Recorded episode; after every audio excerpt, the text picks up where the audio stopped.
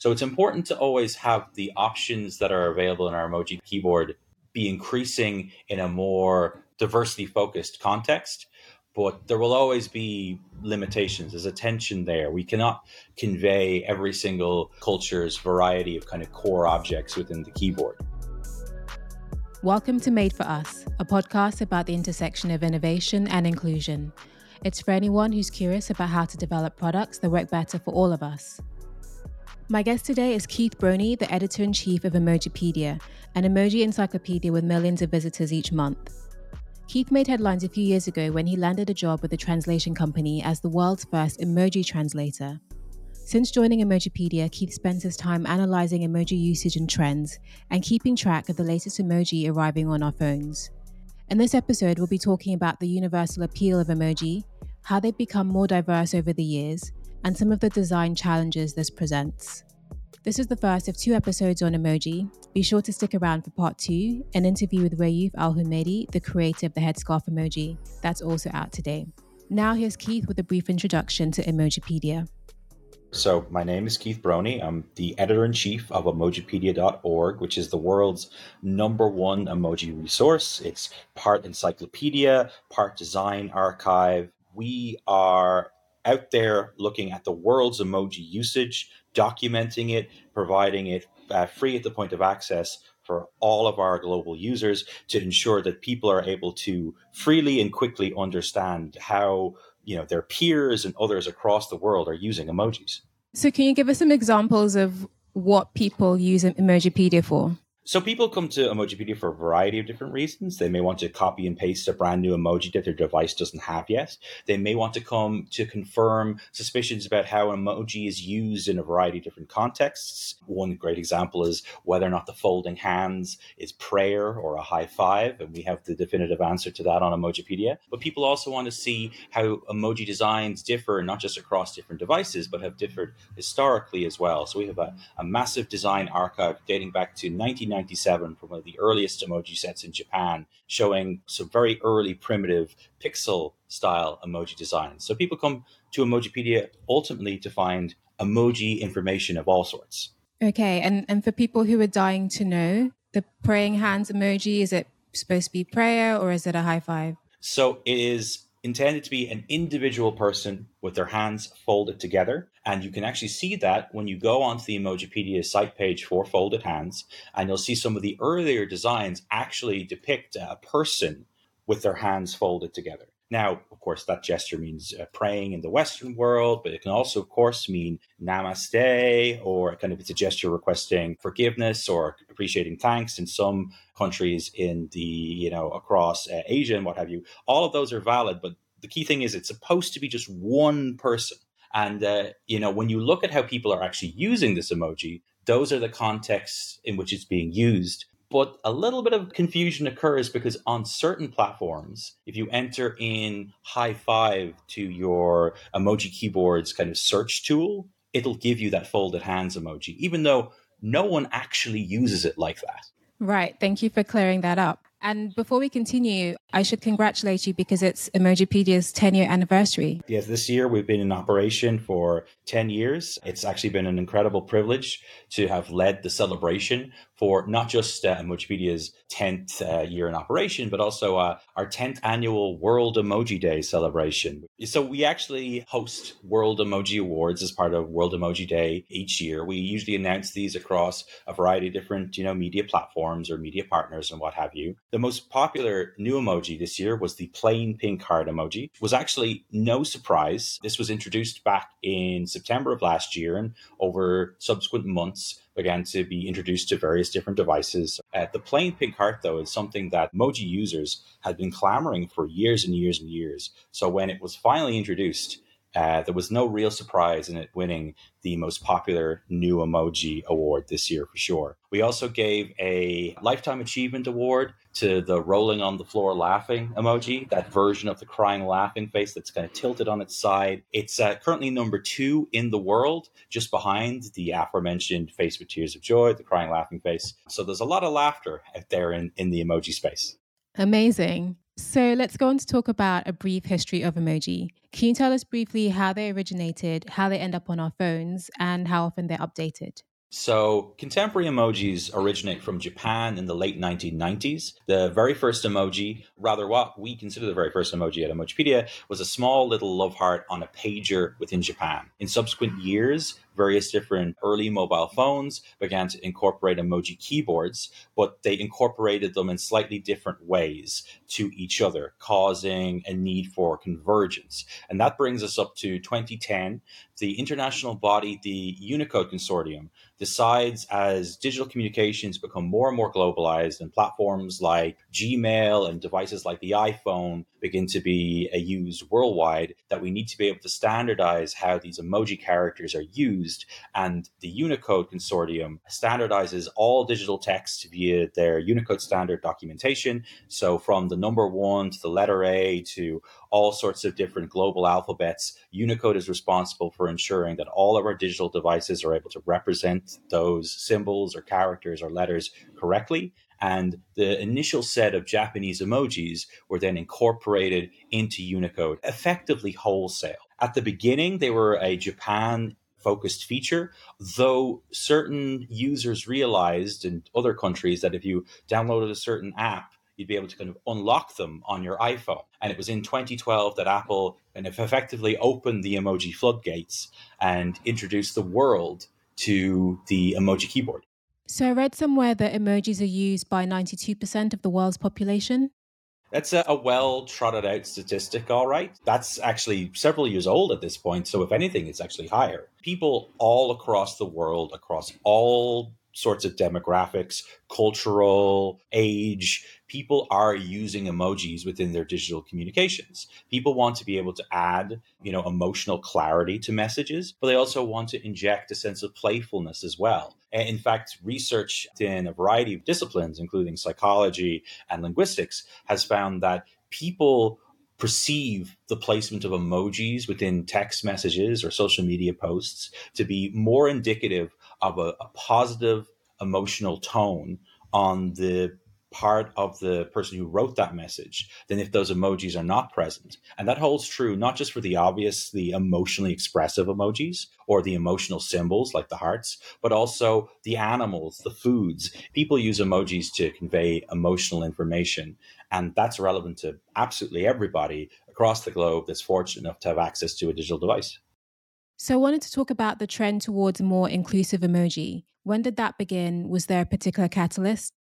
Apple effectively opened the emoji floodgates for the Western world in around 2012. Other platforms then subsequently began adding emoji designs from Unicode's recommended set of emojis in subsequent years. So then we soon got, you know, the Google specific emoji set that adhered to the Unicode standards. Samsung released one soon after. Facebook then updated its set of emoji designs to be in line with Unicode's recommendations. But something was quickly realized, and it came down to gender representation and it came down to representation of people of different skin tones in the early days of emojis, uh, they were you know small pixelated images where gender information and race information wasn't explicitly obvious. But when Apple introduced their designs and kind of tail end of the 2000s, when they were kind of doing them in a pre-Unicode way, trying to match a set from one of the uh, Japanese vendors, they had to make certain decisions in terms of gender representation and race representation. And they matched the Japanese set and what was done there is every single person in the emoji keyboard had a very pale skin. And of course, not everybody across the world has pale skin, but everybody across the world wanted to use emojis. So there was a disconnect there. There was hashtags going around saying, you know, emojis so white. People didn't feel represented in the designs of people or hand gestures within the emoji keyboard people began to quiz this. Like, why is this the case? People began to quiz Apple as to why their designs were of this kind. And then people ultimately began to ask Unicode, who had introduced all of the various kind of emoji concepts from Japan, as to why is, are there not kind of more diverse options within the emoji keyboard. So it was actually at this time that Unicode effectively realized that emoji are going to be a work in progress for them constantly they thought we'll introduce the set from Japan wholesale and that'll be that. These are a novelty, but people loved them. People loved them to because they're able to use them in the way I was describing earlier. They allow us to add semantic information. They're a very, very powerful paralinguistic tool to add additional emotional context. But people did not feel represented by the designs within the emoji keyboard. And so Unicode realized a change had to happen. And that's why in 2014, they declared that they were going to be introducing a means through which all of the people emoji characters will be able to have one of five different skin tone options, and that the default skin tone for all of the various designs that different vendors like Apple, Samsung, Google, like I mentioned earlier, should actually be a neutral color. There was some debate as to what that neutral color should be. Microsoft actually initially, for all of its people emojis, introduced everybody having kind of a gray skin tone. But ultimately, all of the various uh, emoji designers from those companies I mentioned earlier converged around using yellow as a default skin tone, clearly inspired by how the emoji, the smiley emojis, use that kind of yellow kind of skin tone to try and emulate the classic smiley face emoji, or it's not emoji, but the smiley face icon created by Harvey Ball. And there's problems with that still. I mean, great comparison is how, if you look at The Simpsons, yellow is an analog for whiteness. So there's been great uh, amount of studies into how people actually use these different skin tone emojis and people with paler skin tones tend to just use the default. People with darker skin tones will use the one that better represents themselves. So it's an imperfect solution but it's certainly better than not being able to present people of all different uh, races across the globe within the emoji keyboard given its popularity across the world and also on the issue of gender, I think there was some criticism as well that the earlier emoji reinforced gender stereotypes. Yes, that's absolutely true. And this was uh, another criticism that was leveled against the kind of construction of the various kind of concepts in the emoji keyboard from its earliest days. So, again, the very first set of emojis, uh, if gender was specified in the concept of, like, say, a man or a woman, you would have certain stereotypical design features. But when it came to, say, introducing a police officer, there had to be a choice there made by the emoji designers as to how to represent that person, and a gender decision was made. And that was the case for all of the people emojis on various different uh, vendor sets within various vendor sets, specifically the Apple one. The Apple one from the early days in particular is the most influential one because it introduced the world, the wider world to emojis, and also consider, uh, given the huge market share of Apple devices in the United States, was the one the majority of people were seeing. And Apple made a decision to represent a police officer as a man, a dancer as a woman, you know, a, a spy as a man, a person getting a haircut as a woman. The broad representation was that if you were active or had a profession, you were a man. If you were being passive or doing something kind of casual, frivolous, you were a woman. And this was obviously unacceptable. And therefore, Unicode also recommended that all of the various uh, companies that are implementing emoji designs should have representation for men and women for all of the various people emojis. And that's actually also evolved over time because of how the gender specifying versions of each of the people emojis are implemented also meant that there was a third option within uh, our emoji keyboards that was effectively the default non-gender specifying version of say the police officer or the person getting a haircut or what have you but in 2018 uh, google specifically declared that they were going to revise the default design for that uh, non-gender specifying emoji version to not be shared with one of the gender specifying designs but be its own unique design that would attempt to be a gender neutral representation. And this is a difficult thing to do in terms of design. What is gender neutrality in design? But all of the other emoji vendors ultimately came up with their own kind of way. So a more neutral, rounded kind of facial shape, a kind of a mid-length haircut, a variety of different kind of uh, specific color clothing with less gender specific attributes to just emphasize that this is conveying the concept of a person, say, getting their haircut or a person working in the police force. So obviously, all this has meant an explosion in the number of emoji, right? I mean, can you give a sense of how the emoji set has grown over the years, and how many are there now? Sure. So at the moment, there are over 3,600 different emoji characters represented by Unicode. Or rather, it's more correct to say different characters and sequences. That's down to how various variations are implemented from a technical perspective. If you actually look at unique concepts within the emoji keyboard, there's about 1,800 to 2,000.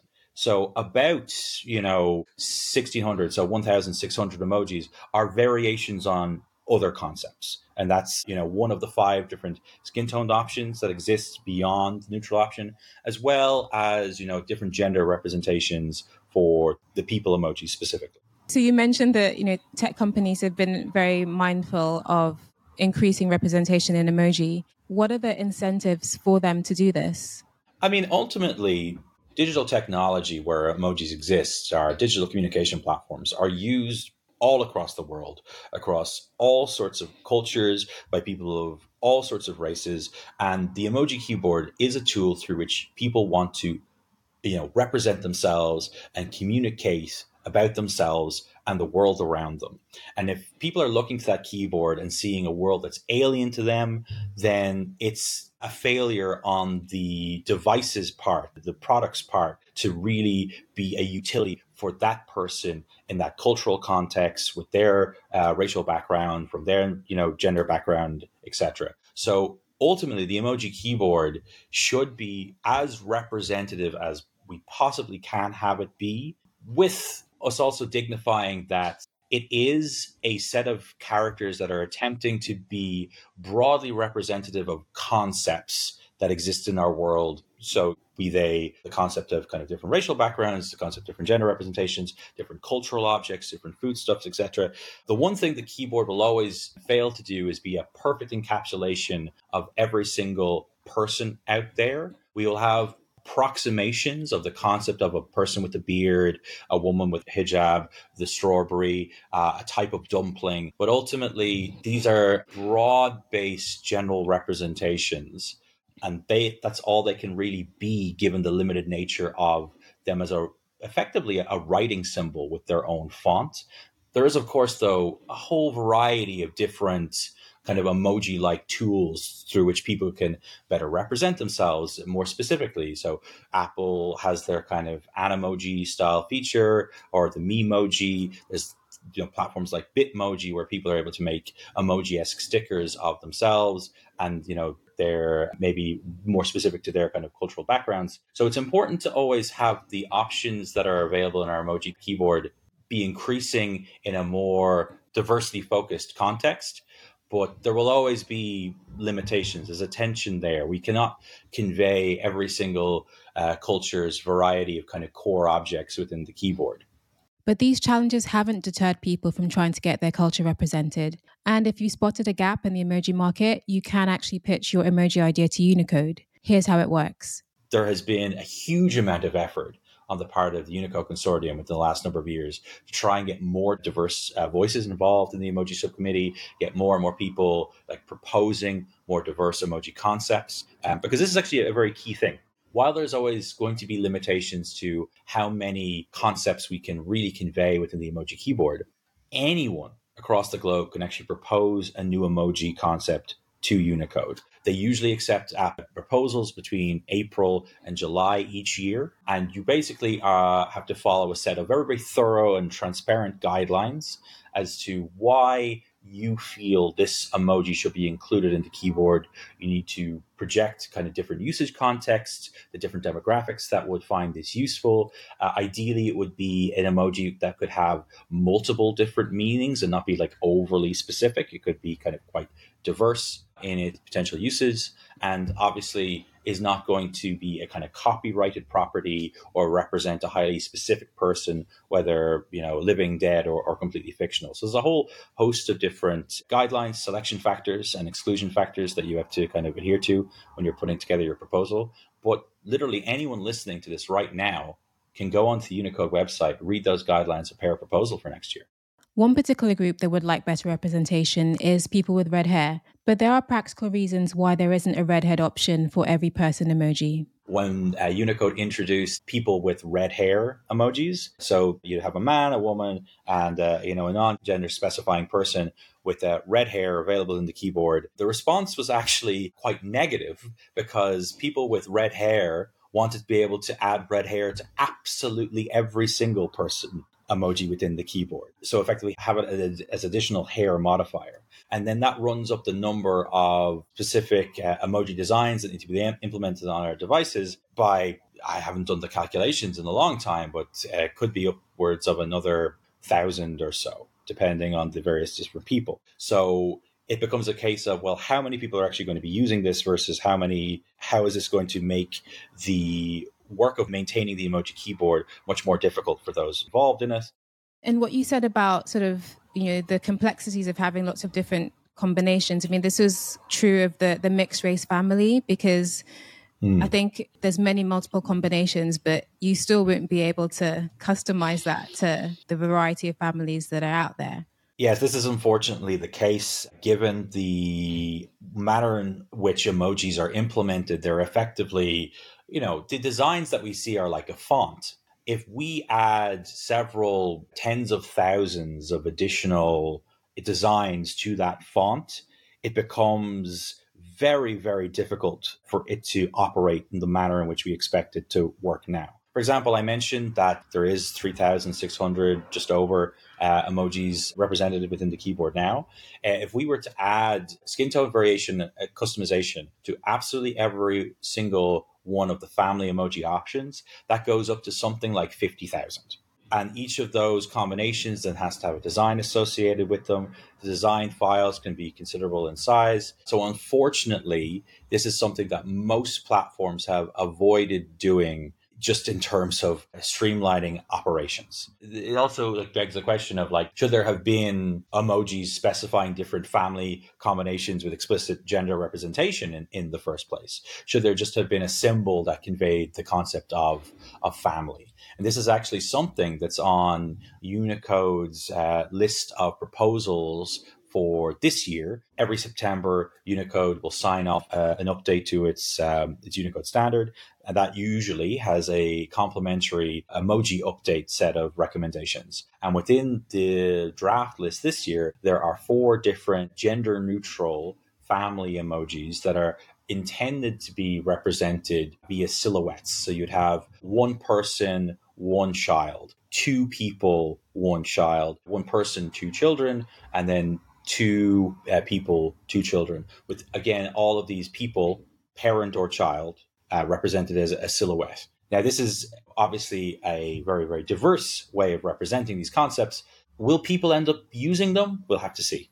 So I guess this comes also comes down to the keyboard that we have because on the one hand there's some people who want additional customization but then there's other people who are complaining about emoji clutter and having too many emojis to scroll through to find the one that you want. Mm. And I guess that the keyboard on our phones hasn't really adapted that much.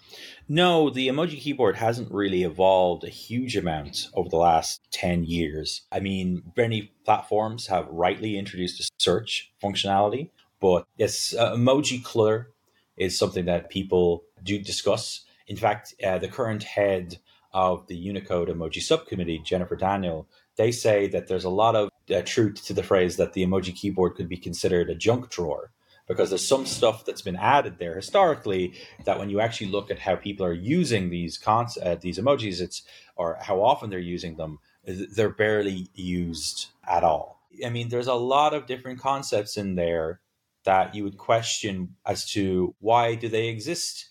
Why do we have so many different types of ship for example?